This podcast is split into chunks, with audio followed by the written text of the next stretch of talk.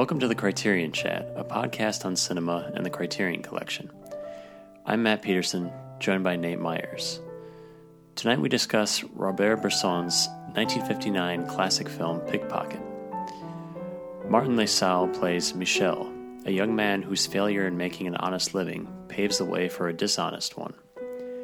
As he hones his skill as a petty thief, joining a local pickpocket gang, he distances himself from the few things in his life that have merit, including his friend Jacques and the beautiful Jeanne, a neighbor to his ailing mother. For unknown reasons, Michel refuses to see his mother as she lay on her deathbed, though he claims to love her more than himself. As he dives deeper into crime, his disconnection becomes more acute, and his punishment all but inevitable. Bresson's economical film is a ballet of hands and existentialism, shot largely on the streets, in crowds, in minimal time. The film's brisk runtime is not short on substance, as Dostoevsky's influence becomes very clear. Join Nate and me as we partake in a quick exchange over Bresson's Pickpocket.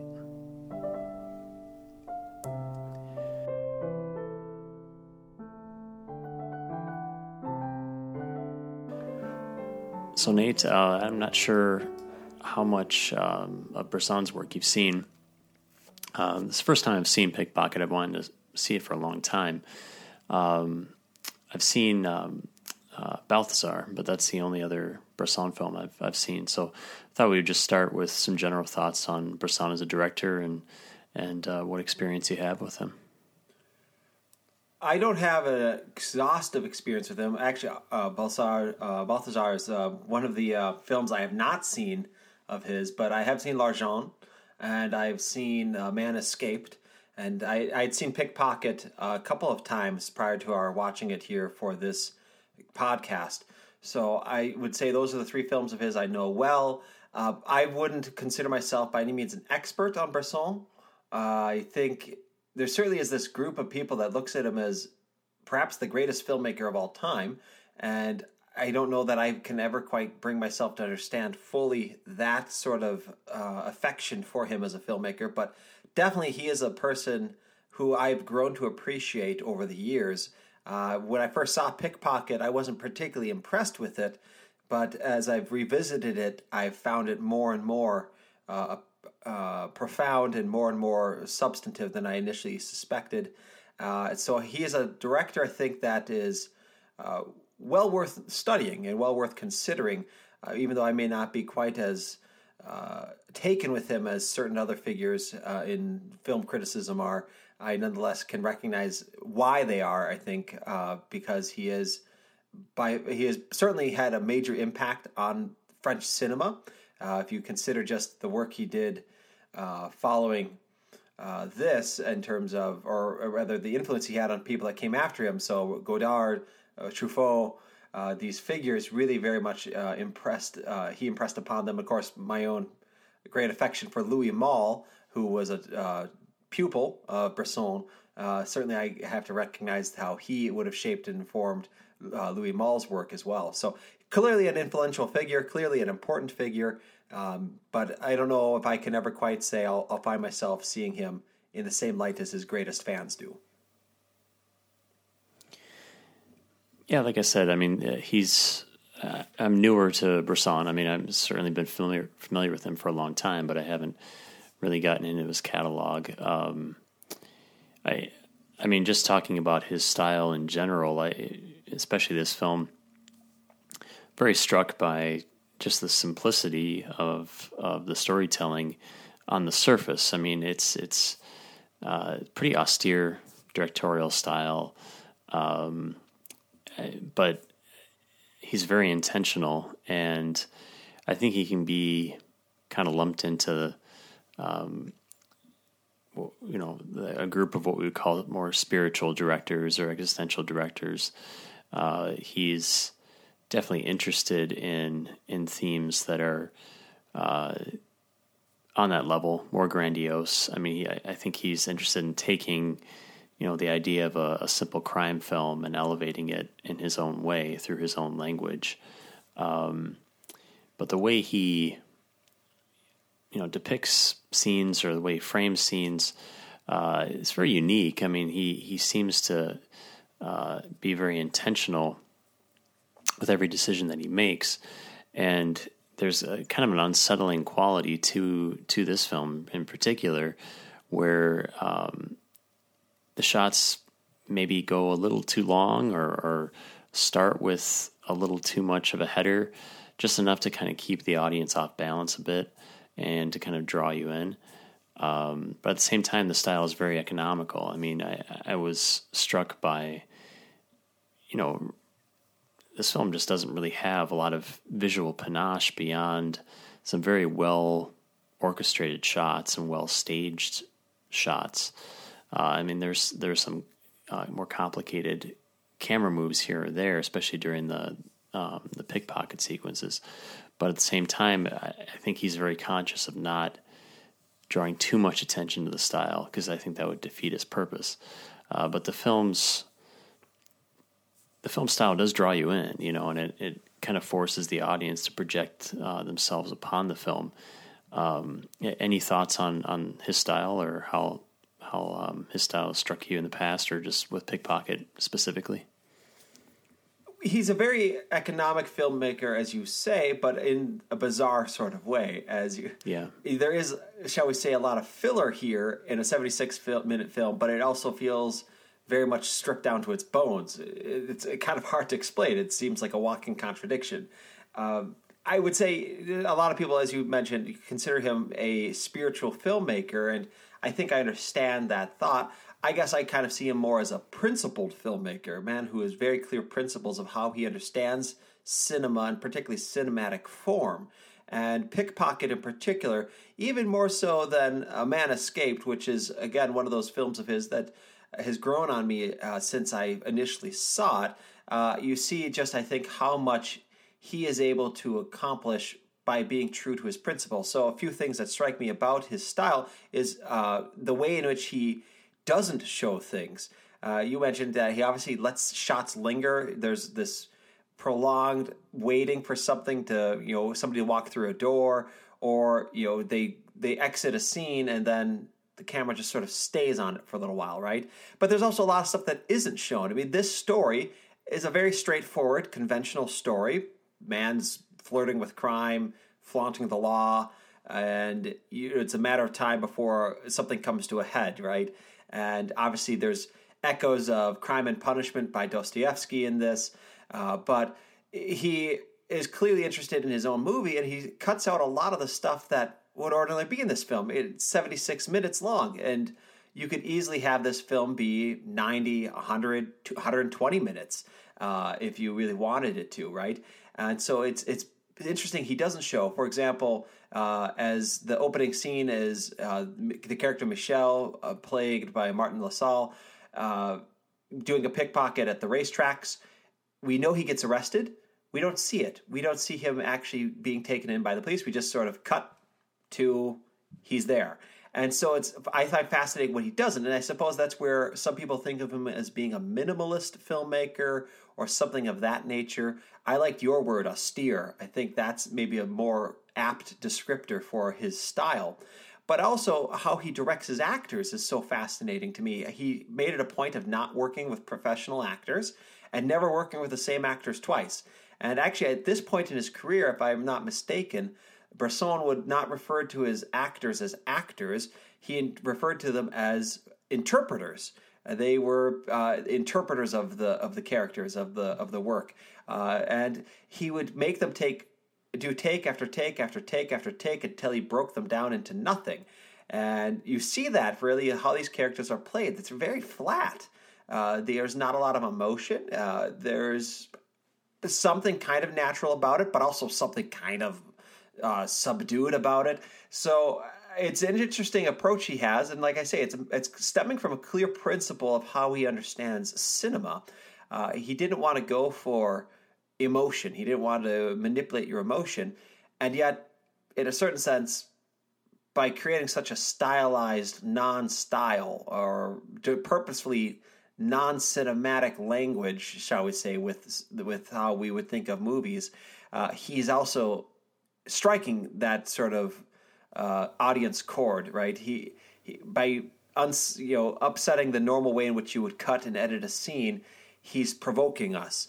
Uh, so it's it's an interesting approach, uh, but I think it's one that certainly uh, will will resonate with the observant and deliberate viewer, but it'll alienate, I think, a lot of uh, viewers that aren't particularly uh, desirous of that sort of filmmaking.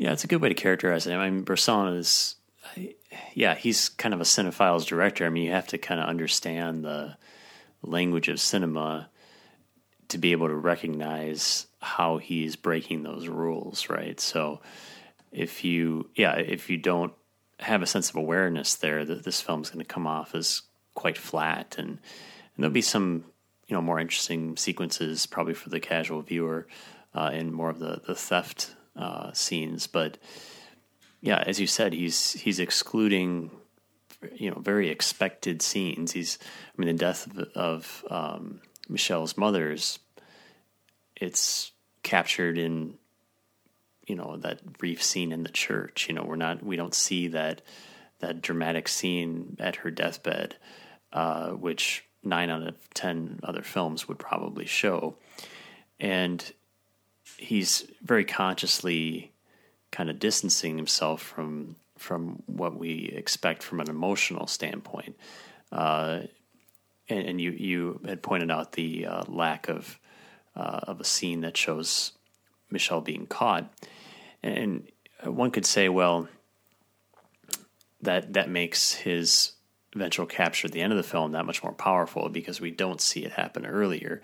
So that that may be a conscious decision too. Um, but as you said, it spills over into the acting style as well. I mean, the the performances are very flat, uh, but the the faces of the actors, even though they're not actors, are, are very compelling. I mean, I think Michel, um, you know, Martin LaSalle's performance really is quite nuanced, and, and he communicates a lot through his eyes, which I think is is worth noting.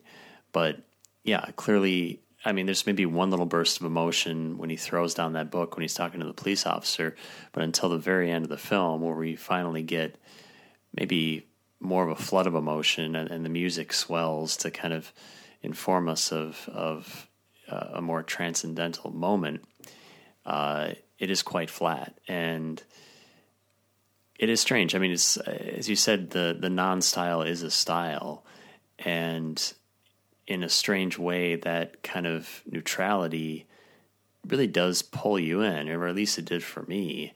And uh, yeah, it forces the audience to to really project on these characters in a way that uh, that kind of fleshes out maybe some of the details we would normally see.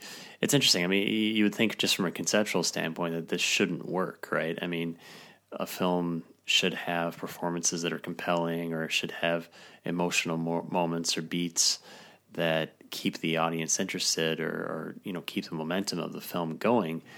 But Bresson seems very just not interested in that. And um, it, it is kind of amazing that that it works as well as it does.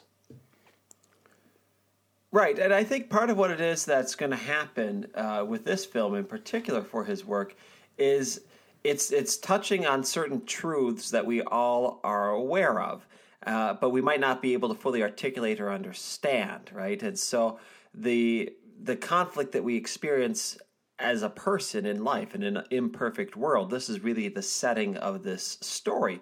Uh, it's really, I think, maybe impossible for us to talk about Bresson and really to talk about this particular movie without considering his faith, right? And so, uh, obviously, Bresson has, in his own life, given different statements at different points in time. Uh, there's much speculation, certainly by people who are far more versed in his life and in his work than I am, about how much of a Catholic was he and how much was he influenced by Jansenism uh, as uh, as a movement that was in the Catholic Church and particularly was very prevalent in the French Catholic Church. Now, as we think about Bresson, I think we can't really approach his films perfectly unless we ourselves are ingrained in some of those things, uh, because they very much do uh, permeate his work. And much like it maybe is almost impossible for a Western audience to really fully appreciate uh, Eastern film, uh, you know, unless you yourself have had that sort of direct exposure to this culture. I don't know if somebody who isn't an active Catholic could really fully appreciate what Bresson is doing. Certainly, you can appreciate the form, you can appreciate how he's violating rules or creating a style, those sorts of things, yes. But thematically, I'm not sure how much it can always resonate. And this is maybe why when I hear people's critiques of him or people's analysis of him, I find so much of it to be almost missing the point or uninteresting because people look at him from a sociological perspective, they look at him from a secular perspective, and I think he's fundamentally a religious filmmaker. Uh, I wouldn't even use the word spiritual. I think he's religious, uh, and this is very much a religious film. It's not religious in the way of uh, Ben Hur, uh, where there's a figure of Christ being pre- presented, or the Ten Commandments, right? These Charlton Heston motion pictures. But it really is fundamentally, I think, about the sinful man, the fallen man, in his desire for God. And that's the way I look at this movie that uh, really the pickpocketing is a metaphor of sin. And it's it's really ultimately about a particular way in which one is trying to set himself over against the will of the, the divine. The character of Michel is regularly giving very, you know, if we're being honest, very uh, unsophisticated uh, articulation of Nietzschean ideas of the of the supermensch right? Uh, in his conversation with the police inspector at the cafe, uh, he's talking about certain people are exempt from the rules of society because they have certain talents and skills, and it's not a particularly compelling argument. Uh, and I think the way I read this film is really to see that police inspector, in a certain sense, as representative of God. Uh, and Michel is the sinner trying to justify, explain himself, but knowing he's ultimately going to be caught knowing that he's not going to succeed, and he will only find his liberation in being caught. And that's really what the film shows. It's the great irony. It's by by being imprisoned that Michel comes to grace, comes to forgiveness, comes to a communion uh, that he's ca- he's captured in a sense by God, and that's what then allows him to have love and to be able to approach Jean, right, where he's clearly wanted to be with her. He's had this growing love for her throughout the film, uh, and this is only then finally able to be realized once he's actually captured by God, so to speak. That's the way I interpret the film. I think it's really the accurate way to interpret the film. I know it's kind of a bold claim for me to say, and people interpret it in a lot of different ways, but I don't think one can really make sense of Bresson's work and Pickpocket in particular unless we really look at it as fundamentally a Catholic work which then requires a certain understanding of Catholic theology, which certainly Bresson himself would have been well versed in and been really, I think, articulating cinematically here. Well, I mean, I, I think you could say it, it falls into the realm of Christianity in general. I mean, um, th- there are probably some doctrinal details there that that I'm ignorant of, but yeah, I mean, I think you're your interpretation of the film is, is pretty accurate. I mean, uh, Bresson makes his character point out that he doesn't believe in God, right? So, I mean, there's there's a, a point made that he he is apart from God, and and but even even throughout this whole process, he still has a moral compass, and he does know deep down that what he do what he is doing is wrong. Uh, I mean, it, it kind of starts out with your your typical arguments in terms of uh, well, being poor can justify crime to a degree, right? Or or the idea of redistribution of wealth um, is kind of does kind of seep into uh, into this film thematically, uh, especially in, in, that initial conversation between Michel and the police officer. Uh, but uh, as you pointed out, you know Michel's view that that someone can um, transcend laws in order to what he characterizes doing good. So the the whole idea of Robin Hood, right? So stealing from the rich to give to the poor.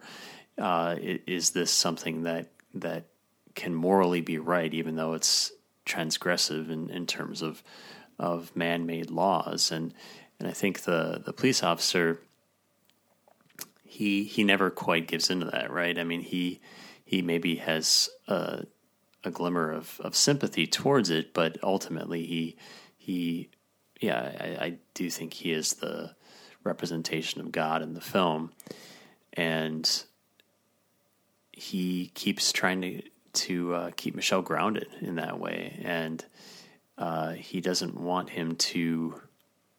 I mean, he wants to see him be saved in a way, right? I mean, he wants to see him uh, uh repent, and he wants to see him uh, come to a better life, and yeah, it's it's in that capturing in that that jail cell where where he finds that um, that truth. So I I mean I think it's it's pretty clear that that's what Bresson is going for here. So um, I, I can't really argue with that. Yeah, I mean, it strikes me as obvious. Obviously, there's I know other interpretations. Obviously, uh, film critics have uh, and uh, historians have a way of trying to overcomplicate stories, yeah. particularly simple stories, uh, to try to find meanings that aren't probably there. Uh, there's obviously I know in the commentary track on the on the film, there's a lot of teasing out the idea maybe there's some subtle quiet homosexual reading of the film. I, I see no basis to, to look at that on the text itself. It strikes me as something people are just trying to to get themselves published uh, by coming up with novel interpretations of it. Uh, but I think you know I would say I, I don't know if I could even agree with the idea that it it goes just to a generically Christian perspective. Uh, certainly, obviously, you know a generally Christian ethos is going to um, overlap with Catholic thought on a lot of these questions, but there's certain things in it that do strike me as as requiring some some understanding of Catholic thinking uh, that are going to be only found uh, with a familiarity with doctrinal points, uh, particularly in terms of the idea of how um, how the Catholic Church understands communion. Uh, the not only the idea of communion with God, but the communion with the church. Uh, this figure of Michel is alienated, right, and, and, and, alienated in the modern society, and thus having an alienation within the church. He's clearly a member of something, right? And as you see him in this film, he has the connection to his friend Jacques. Uh, he has the connection to his mother. Uh, he has the connection to Jean, right? But he's rejecting that connection, that communion with, with them, and them being ultimately facets of the church. And the idea that this then creating a rupture uh, in his communion with God, which is getting into certain Catholic ideas of the Eucharist. Uh, when you think about uh, this idea of the Holy Communion, there, that it's it's a forming of a communion with God and a forming of a communion with the Church, and by rejecting one or the other, you ultimately lose both. And so Michel is in this c- case where he is losing his communion with others because he's working against that, right? He's trying to specifically hold back from his communion with his mother. He won't go and visit her, even though she's sick and she desires to see him. Uh, and uh, you know the the interactions with Jacques very much removed, uh, not really being open with Jacques, right? And wanting to maybe grow into a, this relationship with Jean, but working against it, running away from it, right? And ultimately, uh, this is then causing that disruption with God, and it's going to be only reconciled through God. Uh, and that's very, very much a Catholic perspective uh, in terms of Holy Communion. The other detail I think that is in this film uh, is uh, not really a mainstream Catholic point of view. Jansenism was a heresy, uh, but it seems to be something that has influenced Bresson's thinking in terms of the the total depravity of a person, right? Michel is mm-hmm. shown as being incapable of redemption through his own uh, approach to grace, right? It's simply grace will overwhelm him, uh, which again speaks to a certain strain of thinking that was popular among Catholics in France, in particular, in the in the couple of centuries leading up to Bresson's own lifetime, and so. Uh, you see that really, uh, I think, permeating this particular film as well. Uh, and the way in which Michel is often framed, uh, that sense of uh, him being very much in enclosed spaces, Uh, the the world is entrapping him and, and uh, suffocating him, uh, and he he's just sort of drowning in the world. It would be a very much a, a Jansenist perspective, right? The world is corrupt and beyond redemption, and therefore it's it's shown as kind of encroaching upon him and isolating him and and crowding in on him and, and in a certain sense, then trapping him in this life of sin. Uh, so there's certain elements like that that you see playing out in the film. Uh, that again, I, I, don't know that is going to be immediately perceived, certainly from um, a secular point of view. But I think even some of those uh, nuances are going to get missed unless somebody has that familiarity with uh, certain Catholic theology. Yeah, I imagine there's dimensions there that that are enhanced if you if you have familiarity with that. But um, I mean, going back to your point of you know, a man, you know, trapped in a room, um, that's probably worth exploring here. I, you know, we should probably mention Paul Schrader and his admiration for this film. So there's an interview on the uh, Criterion disc that uh, it's about 15 minutes long, I think uh, where he goes into how this film has been influential for him. Um, so just the idea of a man in a room, right? And he he saw this film and and realized that that can be a movie, and uh, just this idea of a man with his thoughts and uh, a man struggling to find identity or to find purpose and this was a big inspiration, of course, for Taxi Driver for the character of Travis Bickle, uh, which was a connection I didn't, I wasn't quite aware of. I I saw Paul Schrader's name on the um, the interview, but uh, once you look at this film from that perspective, uh, you can certainly see some uh, some connections. But at the same time, they're very very very different films. Obviously, uh, Scorsese's film is is you know very much a film noir. Uh, in terms of some of its stylistic devices. And um, I, mean, they both have characters that are loners that are, uh, you know, living in, in squalor to some degree. But uh, I would say that Michel uh, has a lesser degree of mental illness than Travis Bickle. Uh, but there, there are definitely some parallels there.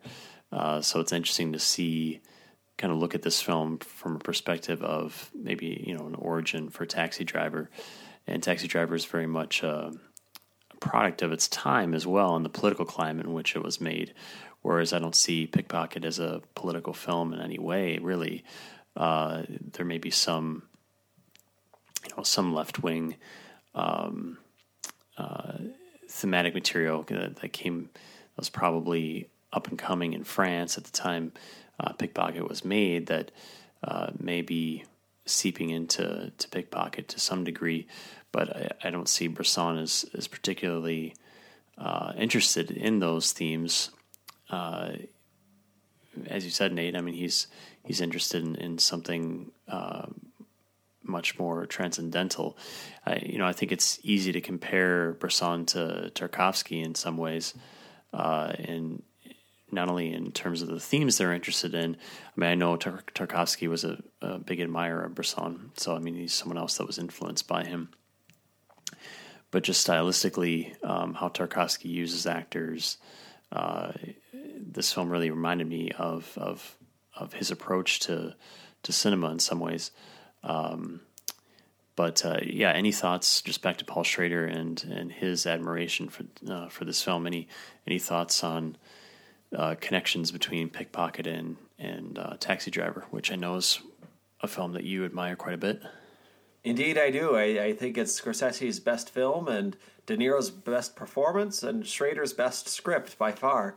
Uh, yeah. You know, obviously, the comparison with Schrader or the connection with Schrader is something that is well known. Schrader, before he went into screenwriting and filmmaking, was a film critic and a historian and a theorist. So he uh, wrote a novel or novel, uh, a book on uh, Dreyer and Bresson, and spoke very much about his uh, admiration for Bresson and uh, articulated quite well a, number of ideas about him. And, Ozu as well, I think. Yes, right? Ozu. Yes, yes, Ozu as well. And so it's uh, clearly uh, a man who did in- influence him, and I, I the the concept, the man in a room, uh, it does I think stem mostly from this film for Schrader and. Uh, Taxi Driver being one of those man in a room films that he made. He made others as well. Uh, so you can see clearly that there was a, a through line. Admittedly, when you watch the two films, I, think most people would never see the connection because the style is so incredibly different uh, Yeah. in them. And even I think their ending, the the way they approach the ending is so different. You can see in Schrader, I think, a much darker sensibility than in um, Bresson. Uh, the- Bresson ends with hope. You know, Pickpocket is actually, I think, a, a hopeful film.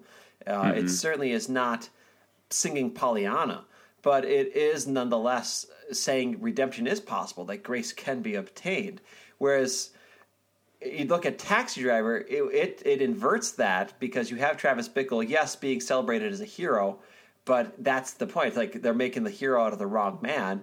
And it ends with that little quick dart of Bickle back in the, the cab, looking in the rearview mirror, and uh, you realize it's only a matter of time till he blows up and does something again, right? Uh, So there is no redemption. You know, he may have gotten the girl, he may have uh, everything seems to look good, but it isn't really, right? So obviously. Yeah, it's a twist, a twisted form of, of redemption. Yeah, Right, exactly. Well, it's it's it's the we've we found a redemption that doesn't really exist. I think is the is the idea there, perhaps in in Taxi Driver, unlike in this.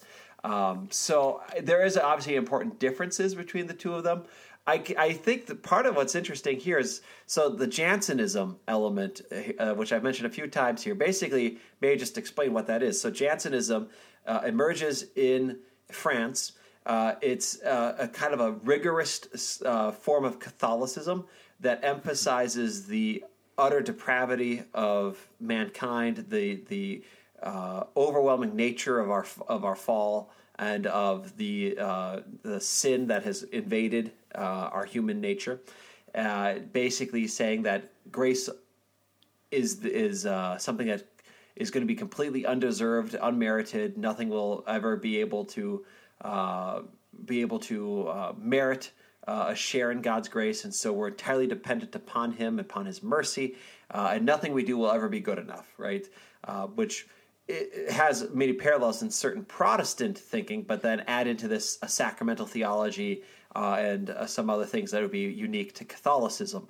So this would be uh, sometimes known as Catholic Ja- uh, Calvinism. Uh, Jansenism is sometimes called Catholic Calvinism. Schrader himself was a Calvinist. He was raised in a strict Calvinist household. Talks about how he never saw a movie until I think he was 18 he, because he wasn't allowed to. And so I could see why the sensibilities in Bresson would have resonated with him uh, because being a Calvinist himself, those little elements would have spoken to him and, and, and kind of drawn out something of himself and how he was raised uh, and, and led to believe. I think the difference between Schrader and Bresson is that I get the sense I, it's only an interpretation based on watching his movies because the there isn't really any external data I think that you can say one way or the other. I think Bresson really did believe in the Catholic faith. Uh, how much he observed it or lived it out, I don't know, but I think he really truly did believe it. Uh, whereas I'm not sure that Schrader really has pers- persevered in his Calvinist faith. He was obviously formed by it, and so it still lingers around him. But I don't know that we would say in his filmmaking career that he's actually approaching it as a believer. Whereas Bresson, I think, really is a believer in what he in what he is doing. yeah, I would definitely say Schrader is not. Uh, I mean, who knows what's in his heart, but doesn't come across as as someone who um, is a believer or, or upholds uh, Calvinism or, or Christianity or however you want to frame it.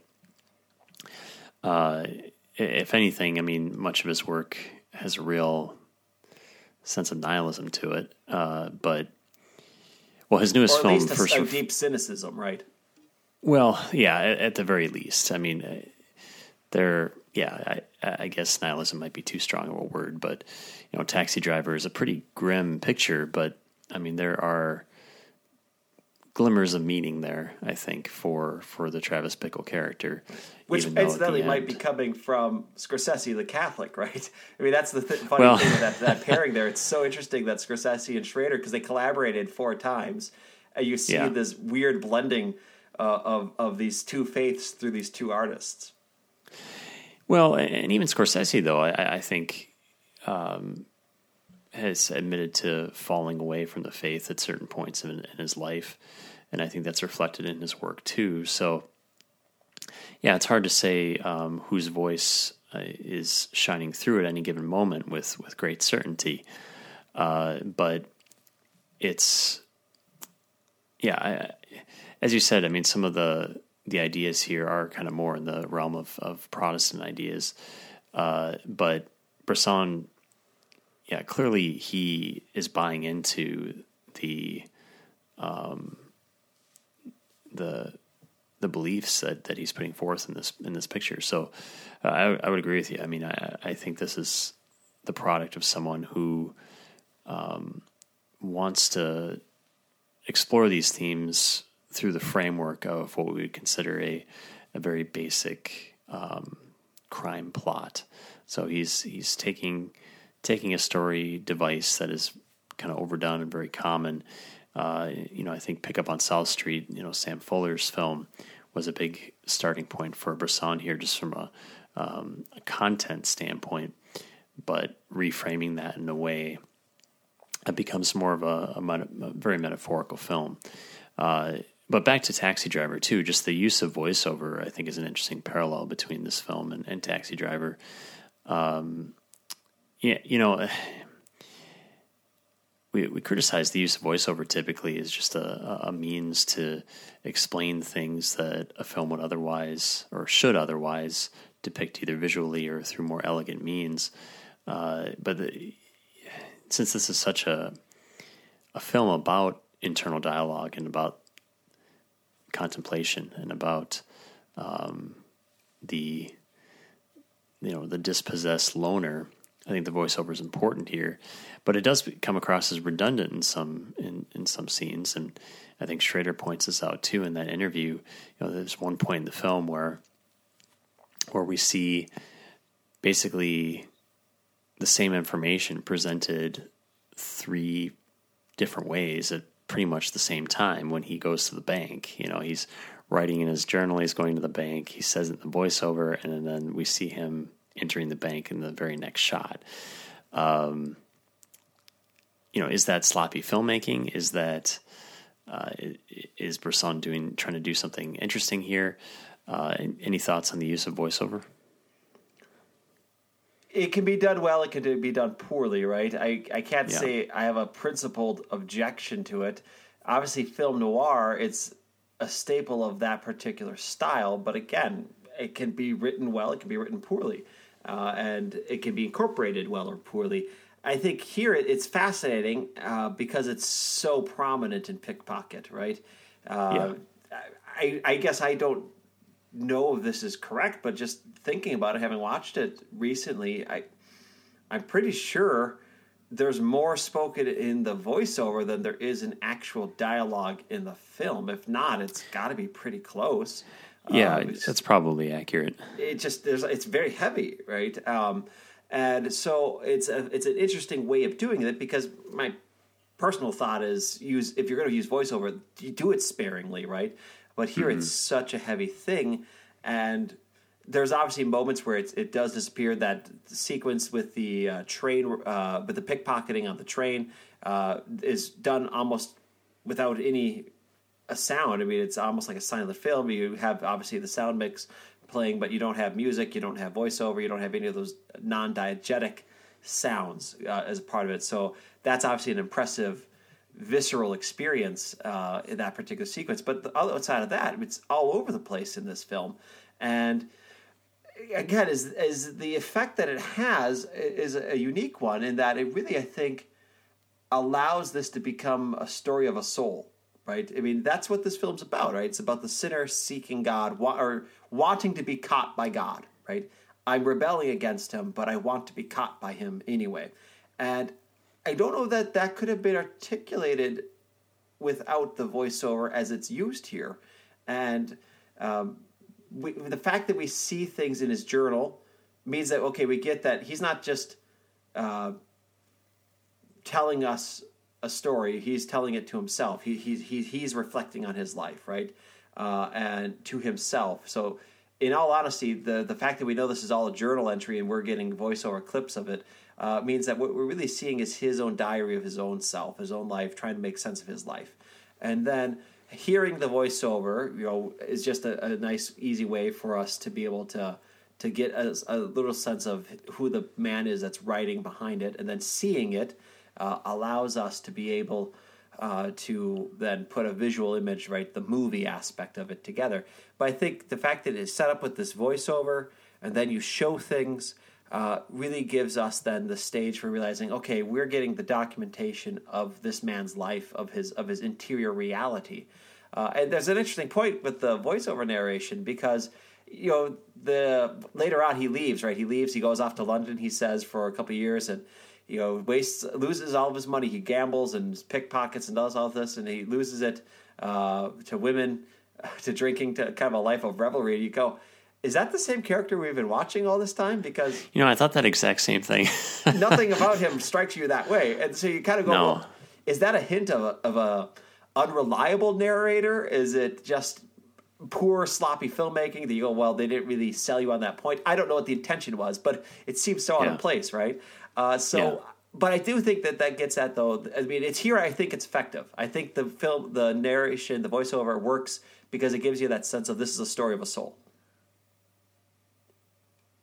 Yeah, I mean, his soul, I suppose you could say, is the main character, and and not so much Michel as we see him on screen.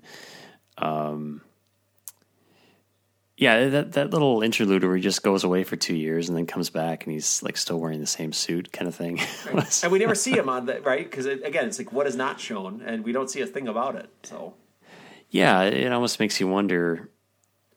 Yeah, is is that just a lie? You know, is that did that really occur, or is that his excuse that he intends to share with others when he when he resurfaces or makes his return? Um, it is kind of a strange little interlude. Um, but yeah, I mean, I, I, don't have a problem with the use of voiceover here. I mean, I, I think, I think we need, we need that to uh, inform us of his his inner dialogue and and the the state of his um, of his being at any given moment. You know, so I it, it's funny. I, not to keep going back to that that Paul Schrader interview, but just some of the things he said in that about pickpocket, I thought were strange. I mean, I, he kind of starts by saying that you know film is not a medium for the depicting the spiritual or, or the transcendental. Um, yeah, that's a pretty bold claim. I can't say I'm ready to just say that's true. Yeah, I, I just I heavily disagree with that. I mean, if anything, I think it's one of the best um, art forms to to express that. Uh, it's just strange that he would make that proclamation when talking about a film that does exactly that. In my opinion, you know, I mean, here, here's a film that is breaking many of those conventions of cinema to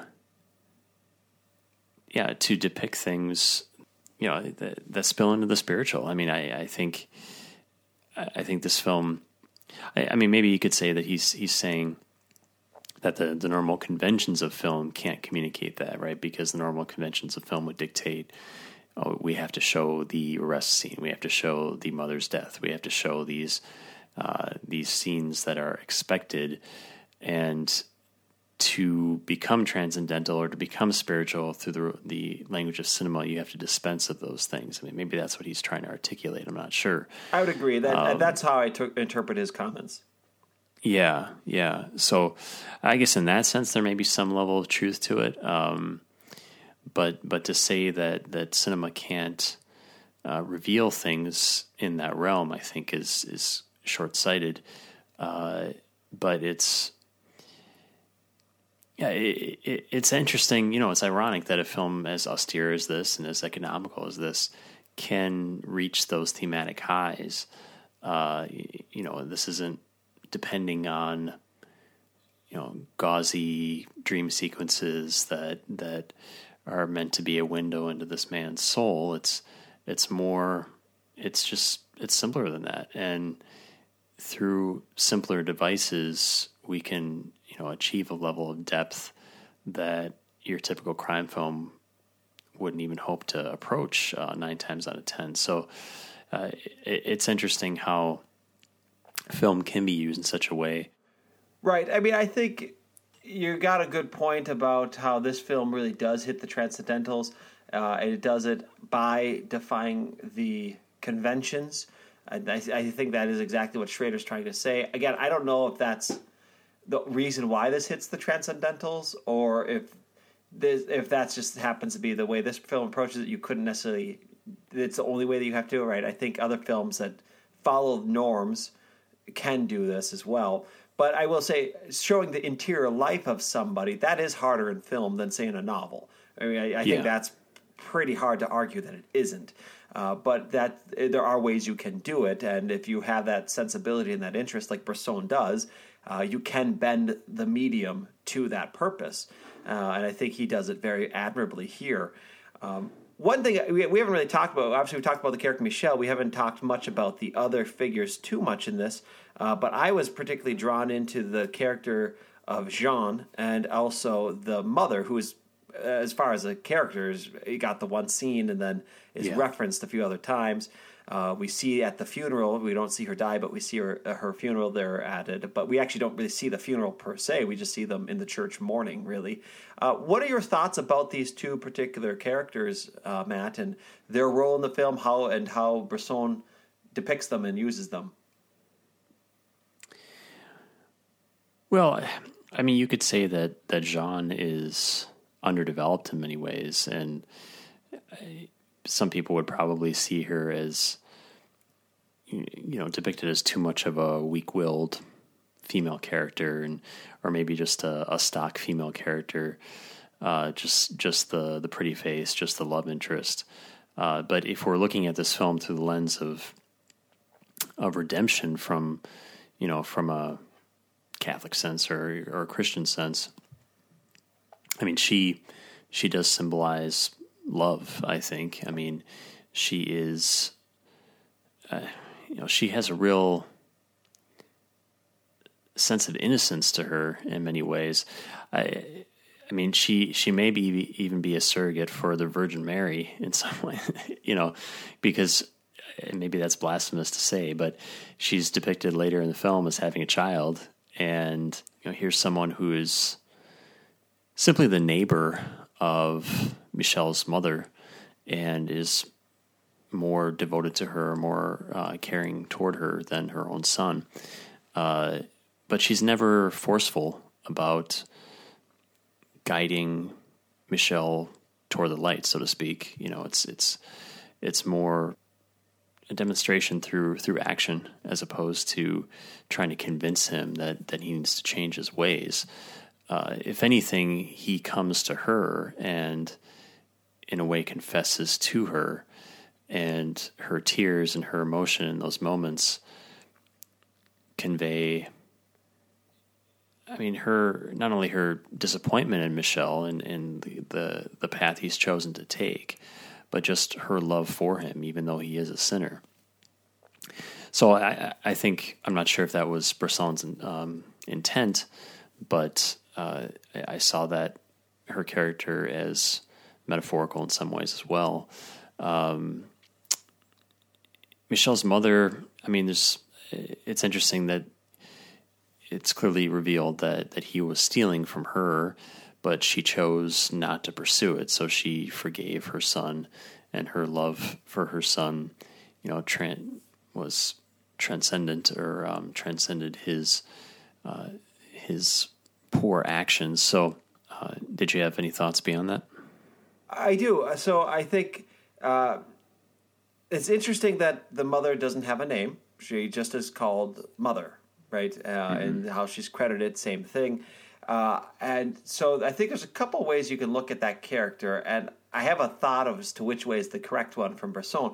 So in Catholic thinking, right, oftentimes uh, the church is referred to as a mother, so Holy Mother Church, uh, and this idea of God the Father and then Church the Mother, right, the two of them together. Mm-hmm. Uh, so there, it could be a way in which she, uh, the mother figure, is meant to be sort of the church. And again, like the fact that he's stealing from her, uh, kind of the Catholic who's uh, you coming to mass, coming to the sacraments, but not really living the faith or is unfaithful in some way, right? Uh, there could be a metaphor there. But I actually took the mother figure to be more like the Blessed Virgin Mary. Uh, we don't know much about her, right? We don't see much about her, but we know she's she is not portrayed as having any flaws, and that would be very much of Catholic understanding of Mary because of her having the idea of the, the theology of the Immaculate Conception, right? Being spared of all original sin uh, by God. And so the fact that she has that benign goodness and that desire to bring him into a right life uh, would be, I think, a way of seeing the Blessed Virgin Mary in the mother. Uh, and Jean uh, the way she's directed, the way her her costume designed, right, very plain, and it's sort of a, a sense of purity, right. And the actress Marika Green, uh, she has that quality too in her, just her physicality, right. It's a very, uh, very uh, earnest kind of look to her face. Uh, there's mm-hmm. a sense of real goodness and tenderness in her. It's actually a bit of a shock later on, right, when you realize she'd had a child out of wedlock with Jacques. Yeah. Uh, it's of course you think also back to the time when it was made, 1959, that that would have been a scandalous element, especially right. We wouldn't think much of it now, but at that time would have been whoa. Uh, so I don't see her as being necessarily meant to be like the Blessed Virgin Mary, but I see her as being sort of this idea of the of the holy Christian woman. Uh, uh, the imperfect person, right? Because again, with that Jansenist theology lurking in Bresson's background, uh, she couldn't be perfectly good either, right? Because she's also a fallen creature, and therefore there's got to be something that's going to taint her. Uh, but there's also a, a, goodness at work in her too, right? There's a grace at work within her, uh, and so seeing uh, her having that pregnancy at the end is a way of kind of remembering, you know, she can't be perfect either. She has to have her flaw, uh, but the two of them coming together, right? The the man and the woman coming together ultimately will be all redeemed, and uh, sort of the idea of the redemption isn't just Jean uh, Michel's; it's also Jean's. Uh, by them coming together, that the two of them actually redeem each other, and a certain kind of normalcy will emerge for them uh, because now she will have somebody who can make her situation right. Uh, Jacques had left and abandoned her, presumably, and so now that when uh, we have the conversion, shall we say, of Michel, that he's been caught in grace then the two of them will be able to to make things right. Uh, so that's the way I see her character. I thought her character, well, I can see where it would be thought of as being perhaps poorly defined. Uh, I thought it was actually one of the more uh, uh interesting parts of the film for me, and something I appreciated more on this repeat viewing. Uh, the this sense of her being uh, what draws him ultimately to that that back to to a life of grace. So basically, you're saying that Michel is Jesus Christ. Is that what you're saying? No, I wouldn't say that at all. No, I'm just saying if his, if his mom is uh, the Virgin Mary. No, no, no, no, no, no. That's not my. No, thought. no, I, I, know what you're saying. but again, that's the Catholic perspective, though, right? Because every Catholic, yeah, yeah, and, as his mother, right? Yeah, uh, no, so, I, I, can see that. I can see that, and and I think this comes down to also just a difference between a, a Catholic and a Protestant. Um, view of of Mary uh, in terms of maybe our respective uh, interpretations, but. Uh, exactly right, no, that's where I was saying earlier about how really I don't know if someone can really fully appreciate Bresson's work unless they have that Catholic that Catholic uh, identity ingrained within them in a certain sense, because yeah. a Protestant isn't going to think of Mary in those terms, right? Yeah, just because exactly. they aren't, it's not in their their way of breathing. Whereas the Catholic is going to think of Mary in those terms. So the idea of calling Mary your mother and saying, as, as Michel does, oh, I love her more than I do, uh, more than I love myself, that is something a Catholic would say, even if they can't quite bring themselves to approach her because there's maybe a sense of shame or unworthiness or whatever it might be. Uh, they would still say, oh, yeah, but you, you don't mess with Mary, right? Uh, even if I can't quite be quite good or if I'm not quite as faithful as I should be uh, to her with praying the rosary or whatever it might be uh, there still is a sense of I have to mourn for the fact that I failed her because a Catholic really would think of Mary as, as his mother. Yeah, I mean, if we're looking at it through a purely Catholic interpretation, I think yours is more accurate, right? I mean, um, yeah, it, it's interesting to to really pull out each character and try to frame them metaphorically, uh, kind of within Catholic theology. I mean, it seems to fit. You know, I, I think that's that's probably a sound interpretation, but um, I, would still argue. Uh, yeah, I mean, having knowledge of that, I think I think would clarify a lot of the choices here. Yeah, it, makes me want to know more about Bresson's background, I guess, uh, and and to read more about his his own uh, religious life and um, hopefully there's some information out there. You, you, seem to know more about it than I do in terms of uh, Bresson's background. Well, and also just having you know myself uh, being in a situation where I just happen to know a lot of Catholic thinking, being you know yeah. Catholic and having you know degrees in this, right? So I mean, this is something where obviously I would also be more attuned to some of it and be able sure. to pick it up, and, and I think quick more quickly than another person might. And I would agree, Matt. I mean, this isn't something where you have to be a trained Catholic theologian or philosopher or practicing Catholic, I think, to see this film and get something from it, because yeah. obviously a lot of people have. And you're right in the sense that there are the truth. I think it's a truthful film. I think this movie is getting at some very real um, facets of our existence uh, in the world, right? And so that's going to speak to you as long as you're an intelligent, discerning viewer, you're going to be able to pick up on some of that and, and, and run with it. I think it's one of those things where I always talk about uh, when you know something, right, you not only can per- perceive it, but you can also start to critique and understand and get to the layers of it and figure out all the details, right? So I'm not a expert on playing the guitar. I, I I can listen to somebody play the guitar. I can say, "Hey, that sounds good. That sounds nice," or "That sounds terrible." Uh, but I'm not going to really fine tune and understand all the different layers to it.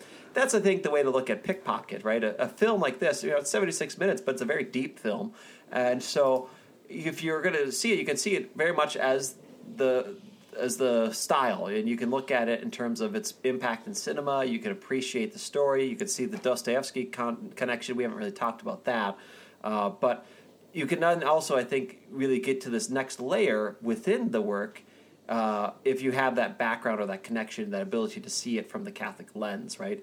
And so there, there's just obviously different layers, and with just like I can't say that I'm going to be able to perceive uh, a work by oh uh, well let's take Ozu right I mean I, I, I, can watch his films I can appreciate them but there's going to be things I know I'm going to miss just because not being Japanese uh, I'm going to uh, somehow just kind of necessarily be a little behind the ball on some of these things, right? Whereas another person who's more familiar with it can pick up on that stuff that I could not. Well, let's get into Criterion's uh, release here. So, uh, I did mention that Paul Schrader interview uh, that's pretty prominently featured here. There's a couple documentaries um, as well. So, uh, it looks like the extras are available on Filmstruck.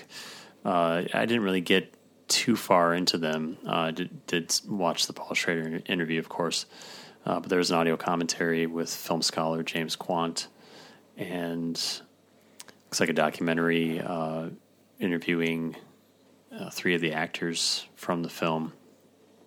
Were you able to get into any of these other extra features?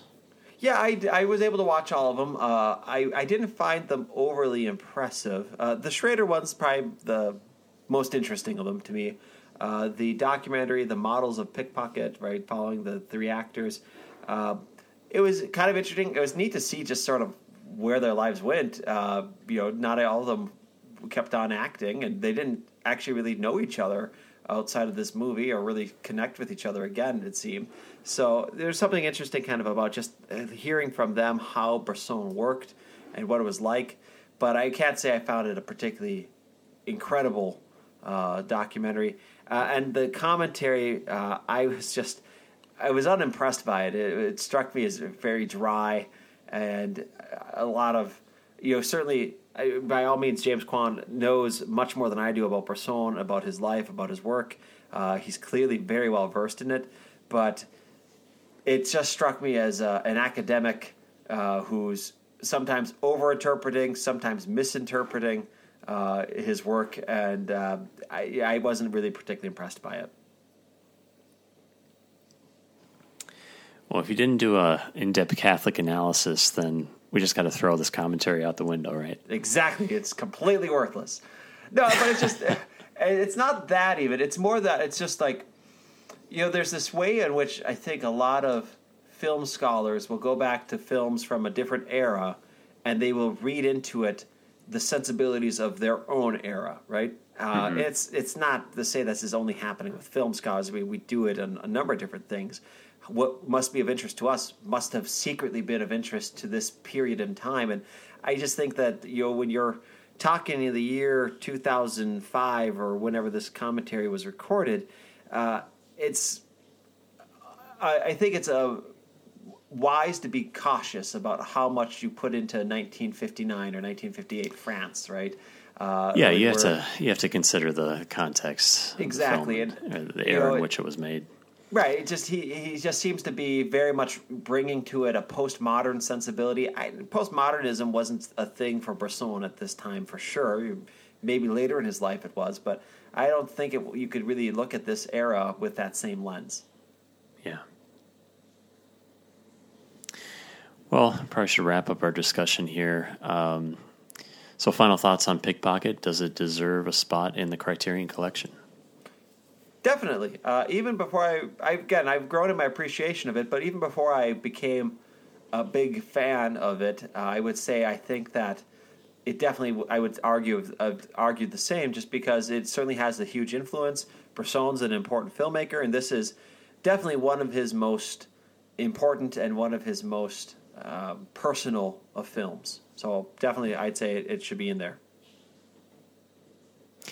Yeah, I think I think it deserves a spot. I mean, I really enjoyed the film. Uh, I was happy to finally see it.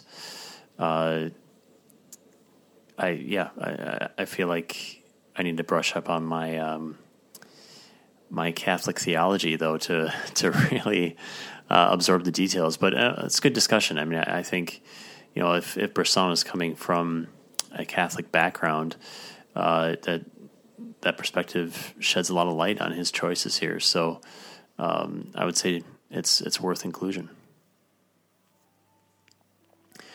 Well, thanks for listening this evening. Um, our next film will be Ingmar Bergman's Through a Glass Darkly, which will debut the first Friday in the month of July.